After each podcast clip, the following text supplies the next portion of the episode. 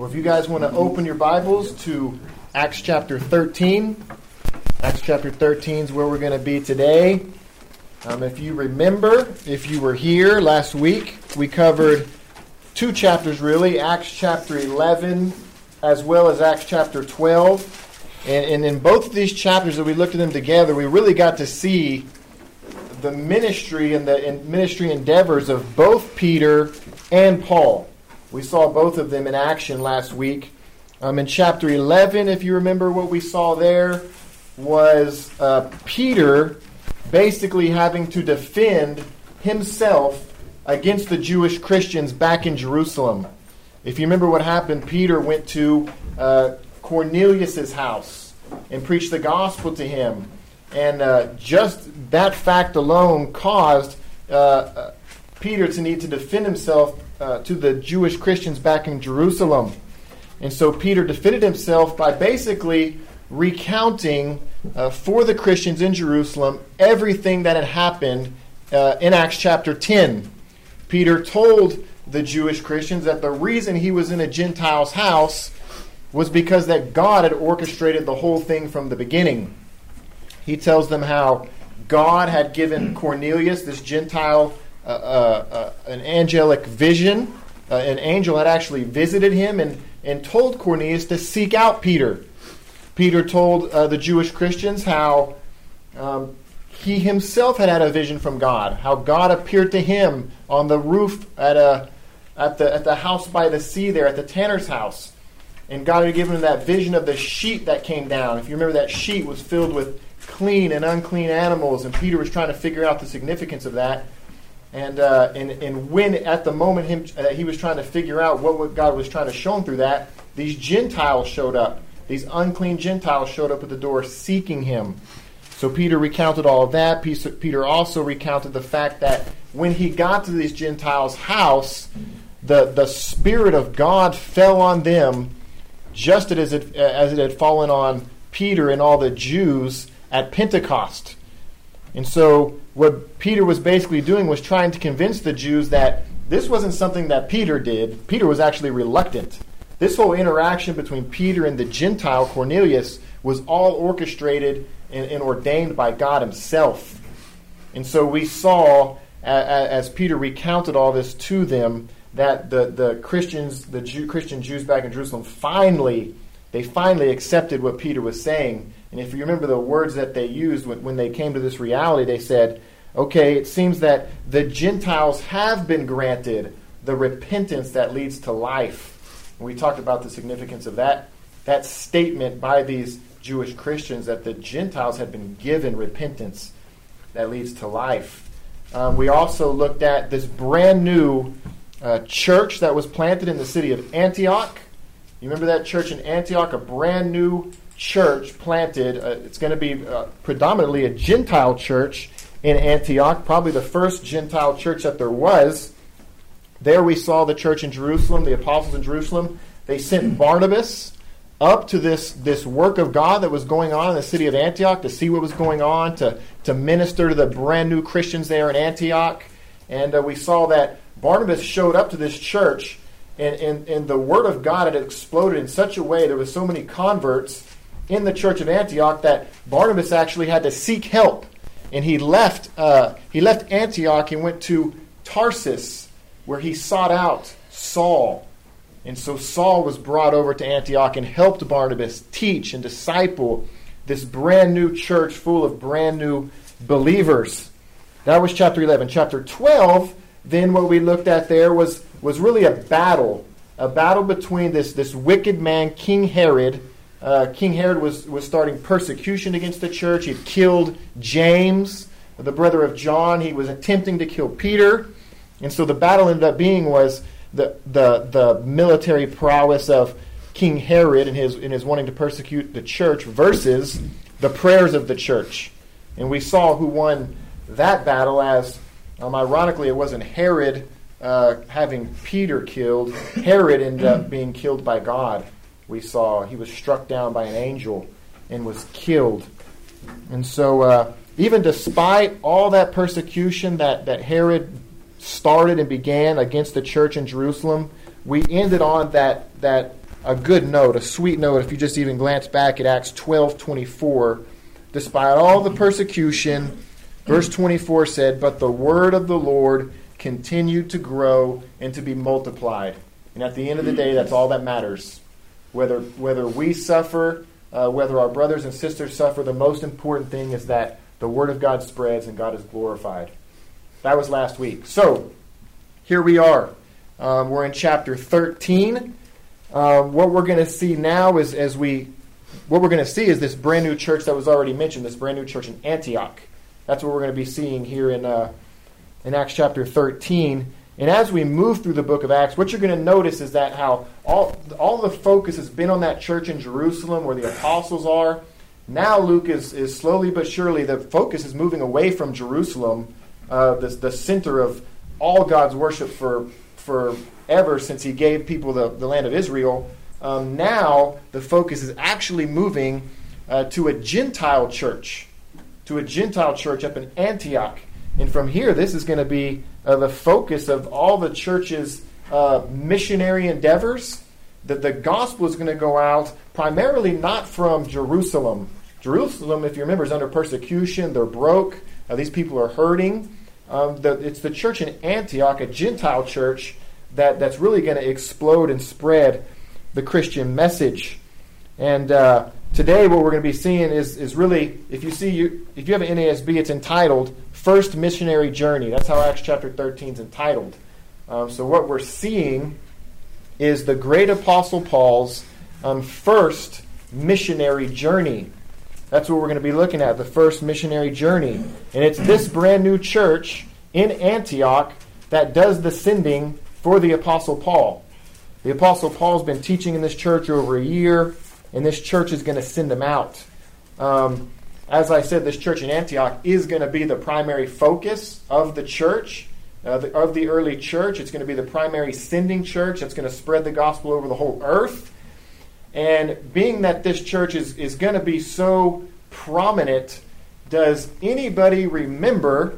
Put you on, get your minds working already. Does anybody remember who uh, who plant who who planted this church? Who started this church in Antioch? Who is it that uh, started this? What's going to be the greatest missionary church ever in the history of? Does anybody remember?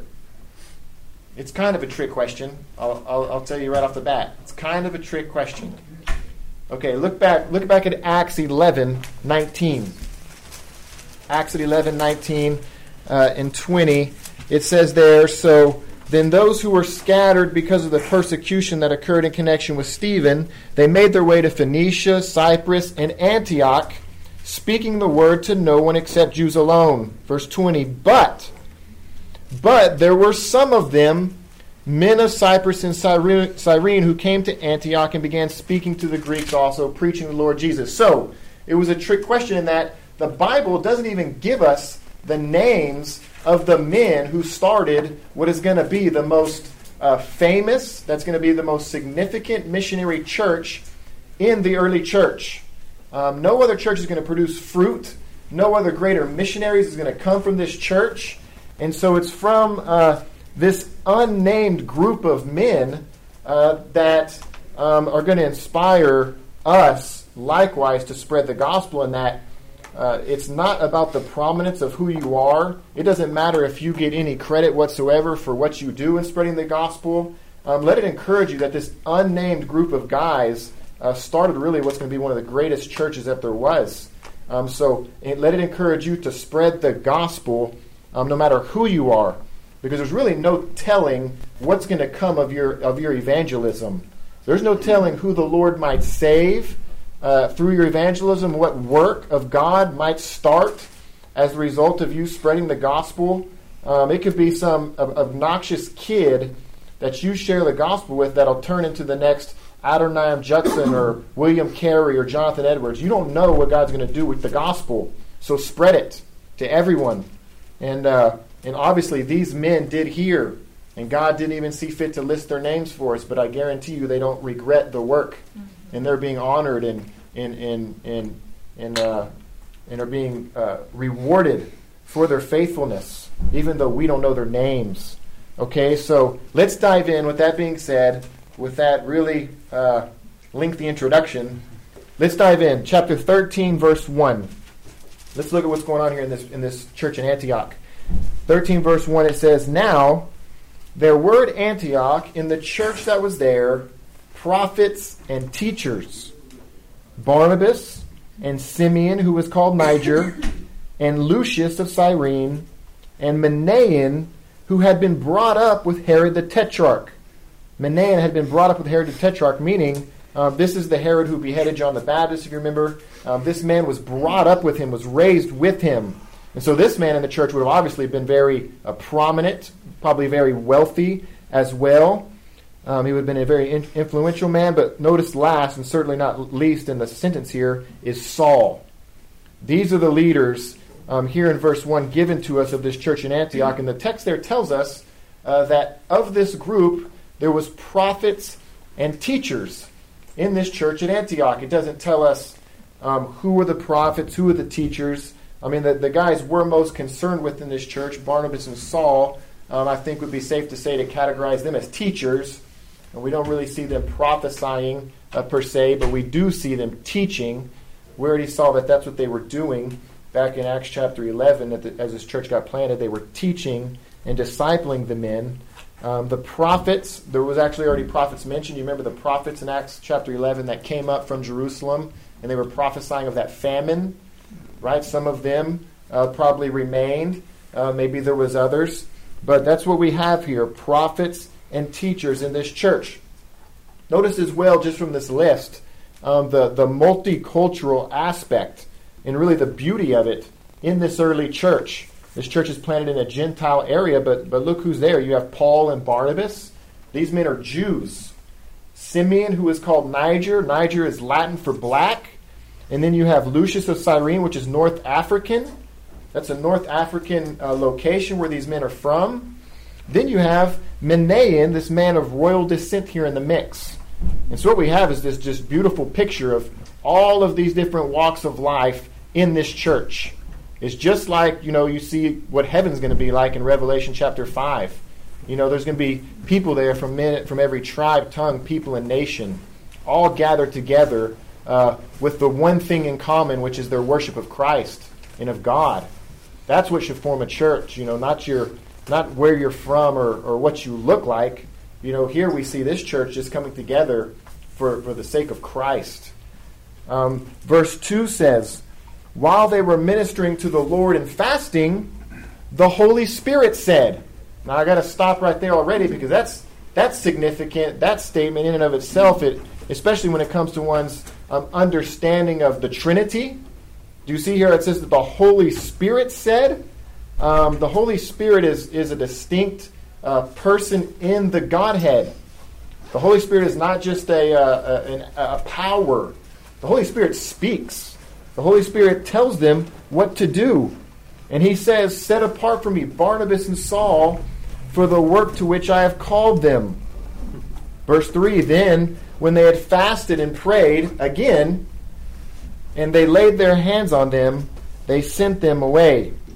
And so what we have here is what I was saying is is going to be the ordination process really of the very first two missionaries being sent out from this church in Antioch. The Spirit, the Holy Spirit, sets apart Barnabas and Saul to take the gospel to the ends of the earth, as we will see.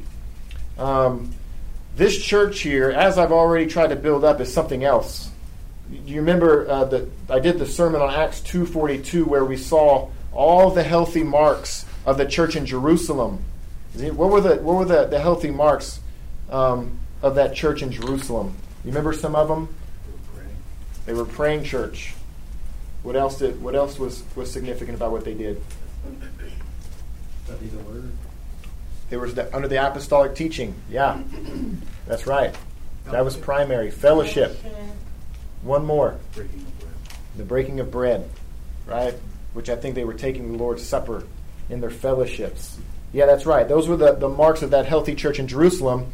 Now, now let's just stop for a minute and look at the, the marks of the healthy church here in Antioch. What have we seen so far of this church? Well, first of all, this church was a gracious church. Because as, as you remember, in Acts chapter 11, at the end of 11, when those prophets came up from Jerusalem and said, There's going to be a famine in Judea, in Jerusalem, uh, what did this brand new church do um, in response to that news that there's going to be a, a famine in Jerusalem? You remember what they did? It said that every one of them who had means gave to the church in Jerusalem. They were a very gracious church. They, they gave to a relief fund for people who had not even entered into a famine yet. It was just prophesied that there was going to be a famine. That's how faithful they were in, in giving. Um, we see that this is a very selfless church um, because look at what's happening right here in the sending of, of Saul and Barnabas. Um, these would have been the two primary leaders, the two primary teachers. These are the two men that, that really started the foundation of this church and this church is already willing to give them up. That would be like us sending Pastor Emilio somewhere. You know, we would not be very willing to do that unless, of course, the Holy Spirit Himself told us to do it. Then I think, then and only then would we send him off to do some missionary work. Um, but there we just see the willingness of them to be selfless. They're pretty much giving up the, the two greatest teachers that they had. And then lastly, we've seen a couple times repeated already, they were a praying and a fasting church, a praying and a fasting church, some of the hardest things um, to do through prayer and fasting. Yes, sir. How much of this do you think is a model for churches today as far as the Holy Spirit said to us, send these guys to go? Well, because don't you kind of get close to the God told me to do this, and I have special revelation from God that you can't question? Yeah. Well, I'd say that's, first of all, exactly what's going on here you know, mm-hmm. God did say, and you couldn't question. You know, but what's interesting? So look, look, um, even at the text here, since you mentioned that, what what did they do after the Holy Spirit told them, set apart uh, Saul and Barnabas for this work to I have called them? Uh, verse three says, uh, then when they had fasted and prayed, they laid their hands on them. So even in what I think was a prophecy. Somebody probably stood up, a prophet full of the Holy Spirit, said, Set apart these men, Barnabas and Saul, for me. Um, they didn't take it vulnerably. They didn't just, well, okay, you know, whatever this guy said, you know, he says he's a prophet. Let's let's send them off. That's not what they did. Even at the the the the, the prophecy given, they fasted and prayed. So we know that there was a definitely a discernment going on here in, in, in the receiving of this prophecy. You know, when it comes to prophecy, just like uh, 1 Corinthians says, everything's to be tested. You know, we don't think we don't believe somebody's uh, a prophet just because they say they are. You know, we we see here that uh, the apostles, the prophets, they were the foundation of the church. You know, it also says they were the foundation of the church. The foundation is not going to be relayed. You know, the apostle, the apostles are not going to. The apostleship is not going to continue. Neither do I think that the, the the office of this prophet continues. Now, that doesn't mean that people can't prophesy, but in this sense of these people who were prophets, who were apostles, I mean, I don't see that continuing on um, today. I think they laid the foundation. But in anything, any any any word that somebody has, just like the ch- the early church did, there had to be discernment. You didn't take anybody for their word, you know, just because they said something, but it has to be tested by what? What, what do we test anything by? Of course, yeah, Scripture. Do you have some, Jason? Yeah, I was just going to say, I mean, with an aspect of that, is that we kind of do that when we potentially send missionaries out. They go before the congregation, hands are laid on them, and we pray for them. Mm-hmm.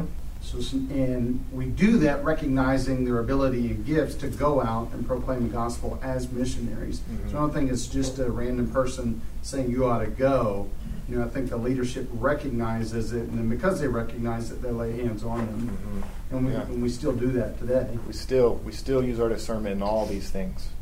Yeah, that's right.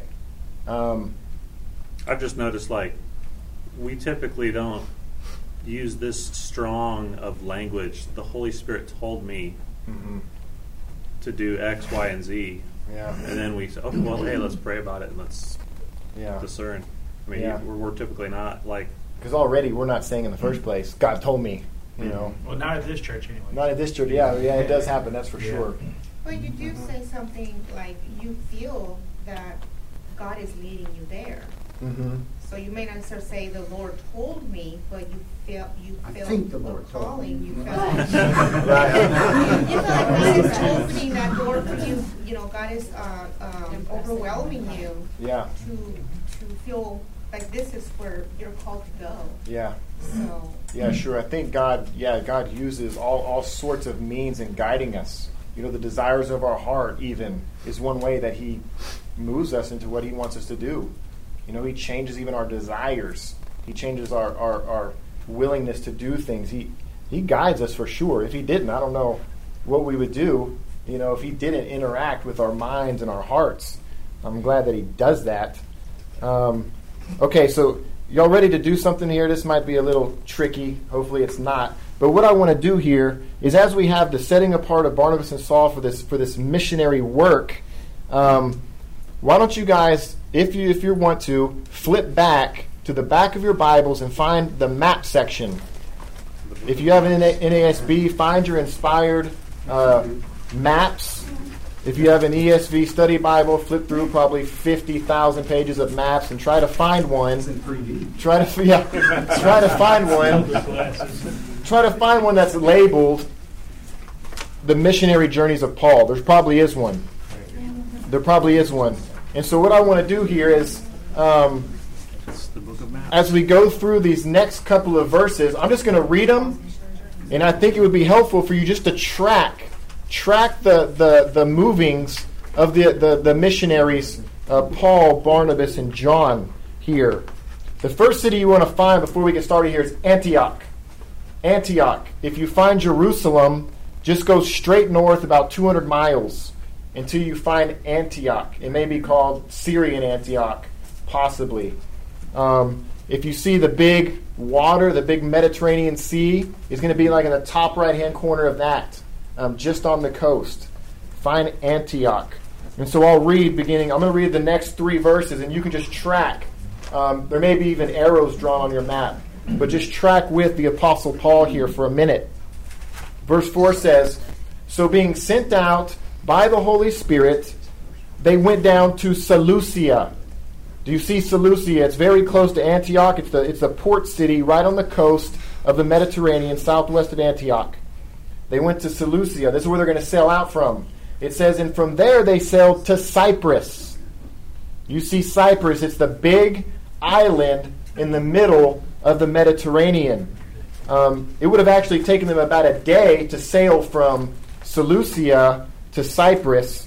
Um, but now that you found Cyprus, it says, and when they reached Salamis, do you see Salamis, a city in, in Cyprus? That's where they that's where they start. It says there they began to proclaim the word of God in the synagogues of the Jews, and they also had John as their helper.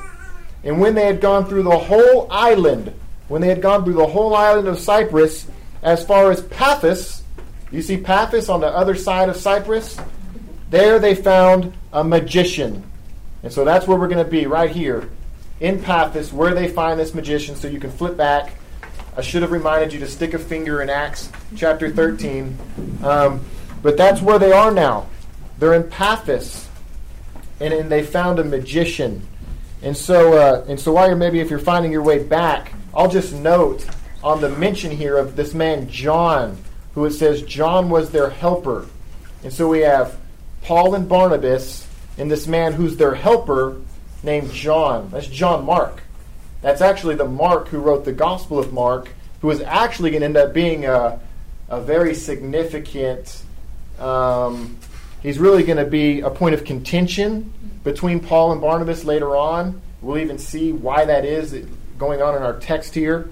Um, but now, if you're back to verse 6, it says, When they had gone through the whole island as far as Paphos, they found a magician, a Jewish false prophet, whose name was Bar Jesus.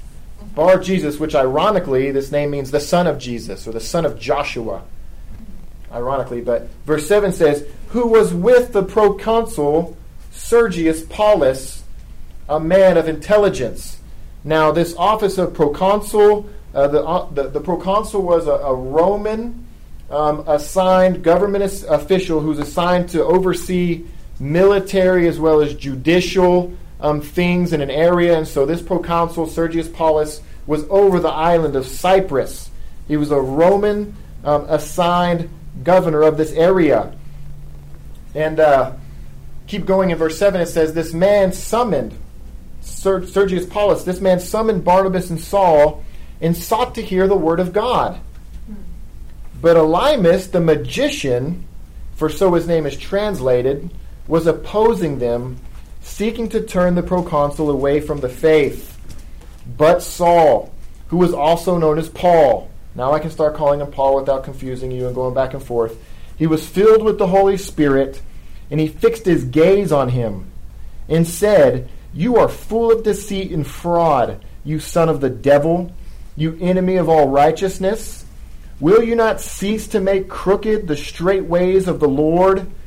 Verse 11 says, Now behold, the hand of the Lord is upon you, and you will be blind and not see the sun for a time.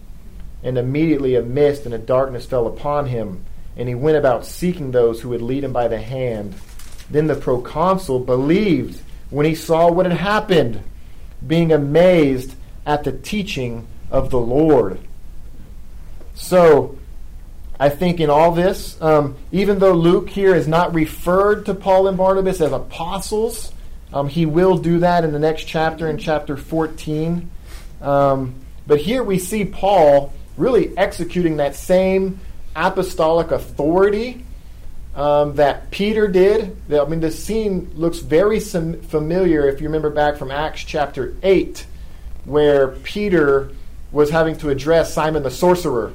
And you remember that threat that he made as he saw right into the heart of uh, Simon the sorcerer's heart, and just that, that authority that he that he, he spoke to him with. Here we see Paul doing much of the very same thing, and uh, ironically casting blindness upon this man. The same thing that happened to Paul himself. Remember, Jesus called him to be blind for a time when he called him. Um, but I think what is the most important thing to see about this whole time is what verse 12 says. It's what it tells us about this proconsul, Sergius Paulus, and his faith and his believing. The text says he believed when he saw what had happened. That's referring to um, his witnessing of Paul's supernatural ability um, and, and Paul's supernatural superiority to that of his magicians. He was able to make his, uh, his magician go blind. Um, and that was significant. It says that's what led to his belief. But it goes on from there because, as with really any true convert to Christ, it's not simply a miracle. It's not simply seeing a miracle, as we know from the Gospels, that causes faith. Um, uh, but more importantly, the last phrase there verse 12 says, He was amazed at the teaching of the Lord. That's what sealed the deal right there. He may have been uh, swayed to believe uh, what was said through the miracle, but what uh, saves is the teaching of the Lord. And so this man had become a, a believer. He had become a believer. And with this amazing conversion of, of who was the leading ruler in this, this large island of Cyprus, from here, uh, Paul and Barnabas and John Mark are going to sail off again. They're going to sail off from the island. So, if you want to flip back again, flip back again, they're going to move again. And you can track with them as I read uh, the next couple verses. Flip back to your map. Um, I'll read the next couple of verses from where these men go from Cyprus. Verse 13 says, Now Paul and his companions put out to sea from Paphos, and they came to Perga or Perga in Pamphylia so this is just north. They went north from the island across the Mediterranean um, from Cyprus. And here it says uh, in the verse, but John left them and returned to Jerusalem. So that right there, as I mentioned earlier, is going to be a point of contention, the fact that John Mark bailed on them. Um, but going on, it says, verse 14 says, But going on from Perga, they arrived at Pisidian Antioch. Do you see Pisidian Antioch? It's still more, more north still than Perga. They kept going north. Um, and this Pisidian Antioch, as you can tell from the map, it needs to be distinguished from uh, Syrian Antioch, which is where their church originally was. Right, the church that was that's entitled Antioch is in Syria. This is Pisidian Antioch, an entirely different city. And so, um, if you want to turn back now, that's where we're going to be. in Pisidian Antioch. Um, this is where the, the, the missionaries are going to be for the rest of the chapter. Um, so, back in verse 14, maybe starting halfway through, verse 14, it says, They're in Pisidian Antioch, and on the Sabbath day, they went into the synagogue and sat down. And after the reading of the law and the prophets, the synagogue officials sent to them, saying, Brethren, if you have any word of exhortation for the people, say it. So Paul stood up and motioning with his hand said, and so what we're going to have here from really from verses 16 all the way to verse 41, which is a lot of text, um, here we have the very first recorded sermon by the Apostle Paul. The very first sermon in the book of Acts, right here for us. And as I said before, if there's anything that we don't want to skip over as we're moving through the book of Acts, I'm going as fast as I can, but if there's anything we don't want to skip, it's, it's these sermons, it's these gospel presentations by the apostles, is one thing I do not want us to miss. I want us to have a, an apostolic um, understanding of the gospel so that we can make sure we understand the gospel correctly, first of all, and so that we can share the gospel uh, in, in the way that the apostles did right? So I don't want to skip over the sermons. So what we're going to do, uh, being that Pastor Emilio is out today, we're going to take this sermon that Paul gives, and I'm going to make that the that's going to be the message for our service today. Okay, so you're going to have to wait on that. It's good. It's a good sermon. It works out. It works out perfectly. You know, Emilio called. I need you to do a sermon. I said, "Well, I got a sermon. Thank God, I got a sermon."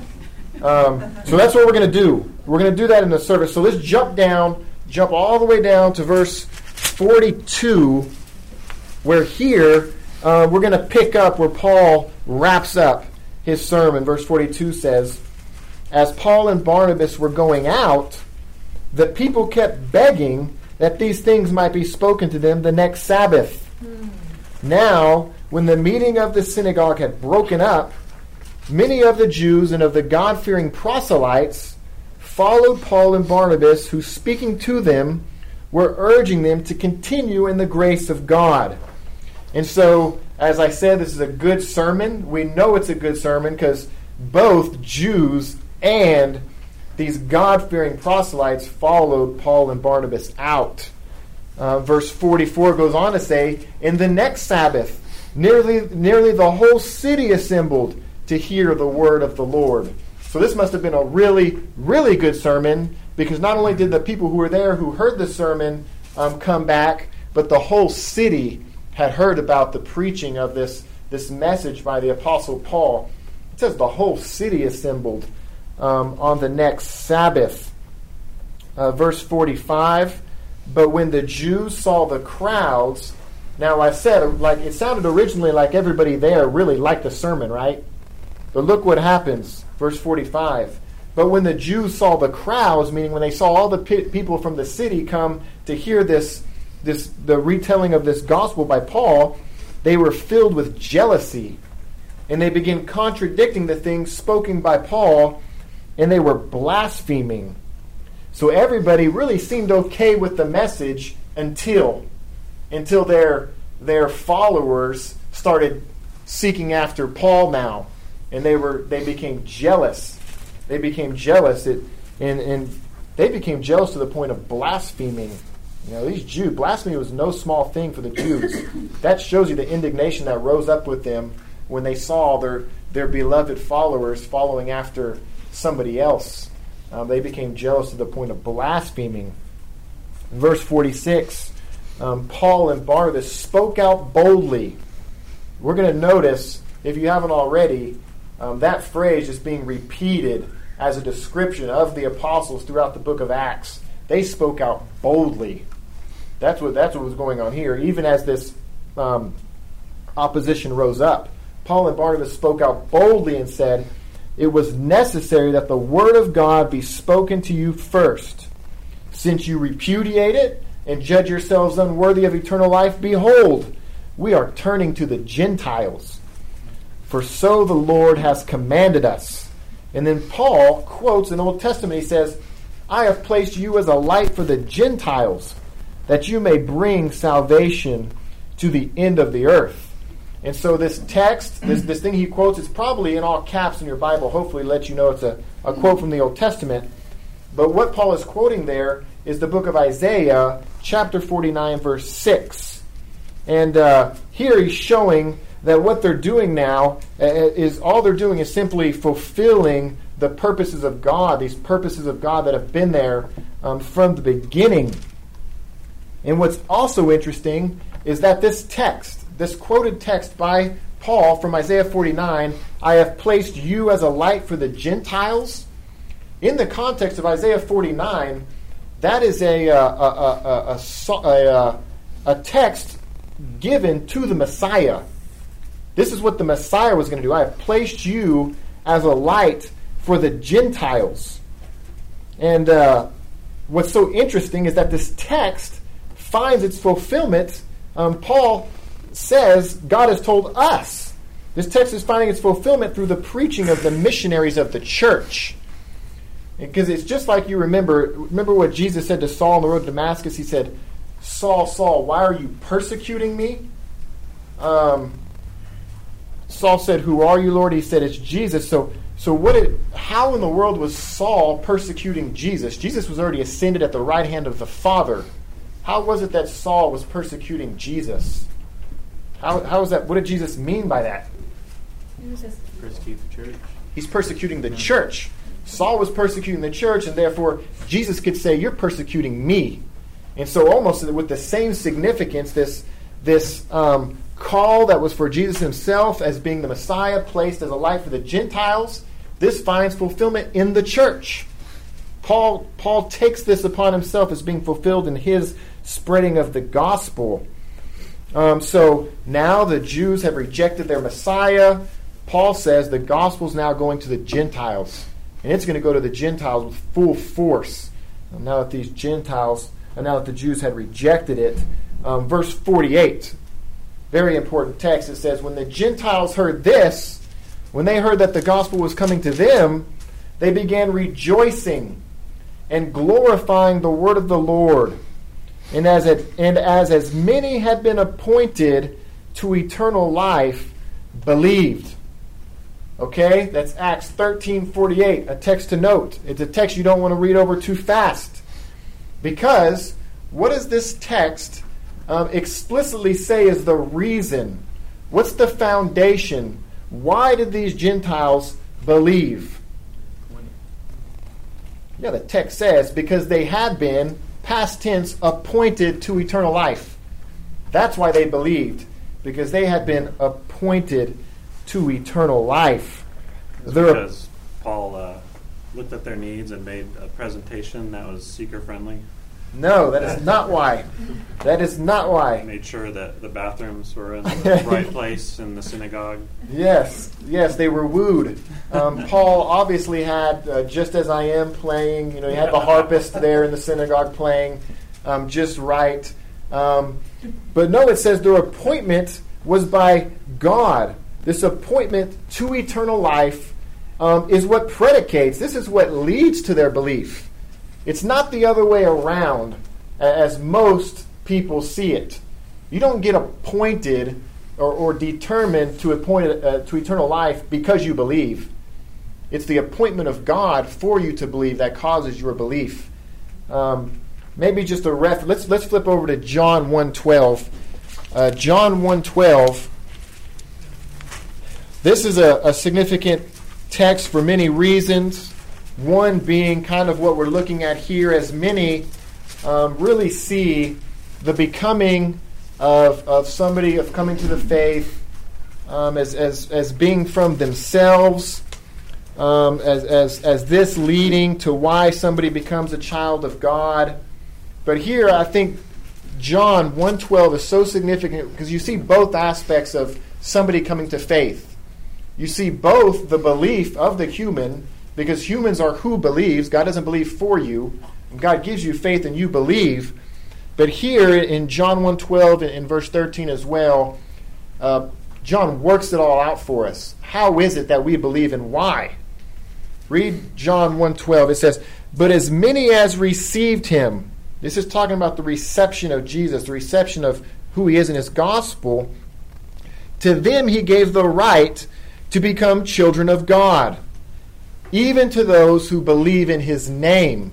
Right? Very very straightforward, something we all believe. Everybody believes that it's through belief in Jesus that you become a child of God, right? Everybody's fine with that point there. Everybody amends that. But look at verse 13. Because John's going to go on to explain how and why this belief happens.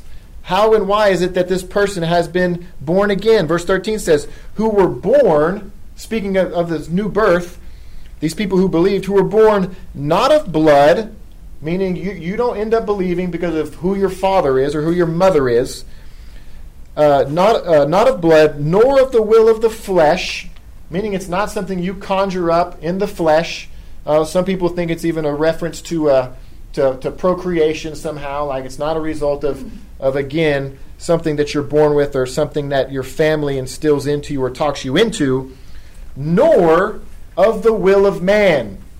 You do not believe because of your will. Right? There go. I mean, you know, the whole free will debate here. John 1 12 and 13, I mean, it's the answer for the, I mean, it puts an end to the debate if you ask me. Because here it's a direct reference to why you believe. We all agree, yes, you believe the gospel. Why is it you believe? Well, it's not because of blood, it's not the will of the flesh, it's not even the will of man. It says, but of God. God is why you believe. God is why you've been reborn. It's all of grace. It's all of grace. It's, it's the choice of God for us to be saved, just like our text says in Acts 13 48. It's the appointing of God in His grace that leads to our day one believing the gospel. Um, that's, that's, that's, the, that's the explanation for our belief. That's why we sit here today, because of the grace of God and His appointment before the world began for us to believe the gospel.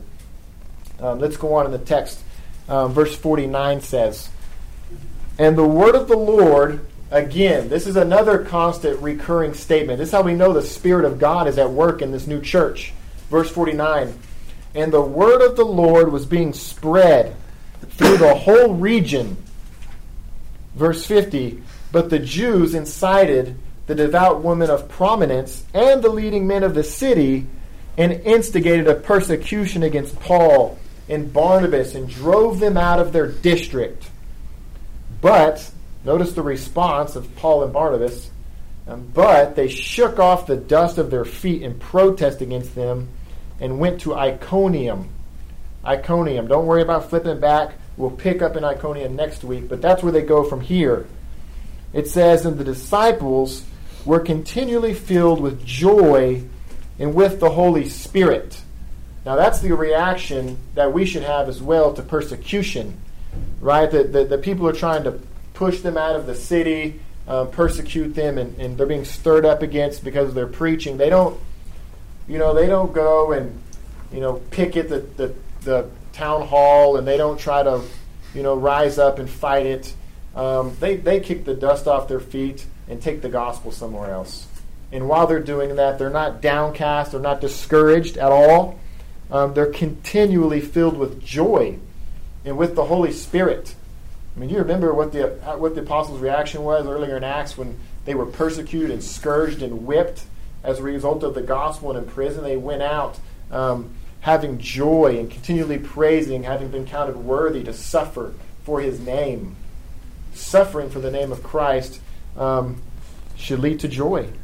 It should lead to joy. And so, right here, this is where we'll pick up. We'll pick up with Paul, uh, Paul and Barnabas. Remember, John Mark left. And we'll pick up with them next week in chapter 14 in the city of Iconium. That's where they're going to be. Um, where once again, many will believe their preaching. And again, many will attempt to persecute them. And again, the word of the Lord will continue to spread. Okay? Let's go to worship. Let me pray and we'll go. Well, Father,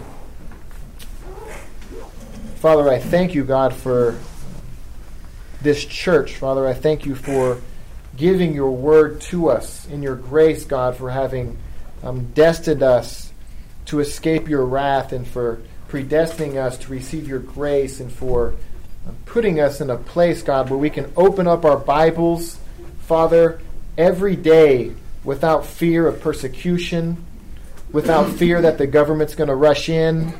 Father, we, we sit in comfort, in air conditioning with your holy scriptures wide open. Father, we, we have um, hours today together to look into your word. Father, you've been so gracious to us, Father. Help us to be more thankful, God, for what we have. Father, let us let us stir our minds up, Father, to concentrate and to study and to remember your word, God, as we, as we don't want to take this time in vain. Father, I pray for Pastor Emilio today, God. I pray that you would heal his body. Father, we pray that you would get him back on his feet. Father, so that you can use him for what he was created for, which is to preach your gospel. Father, so we pray that you would be pleased to heal him, Father, today, that he would um, go today um, energized, rested even, Father, and, and just burning to get back in the pulpit. Father, I pray for mercy and grace today, Father, as I um, ascend your pulpit to preach. God, I pray for your blessing. God, uh, help me, God, and bless your church today um, as we're gathered here in your name. Father, we ask these things in Jesus' precious name. Amen. Amen.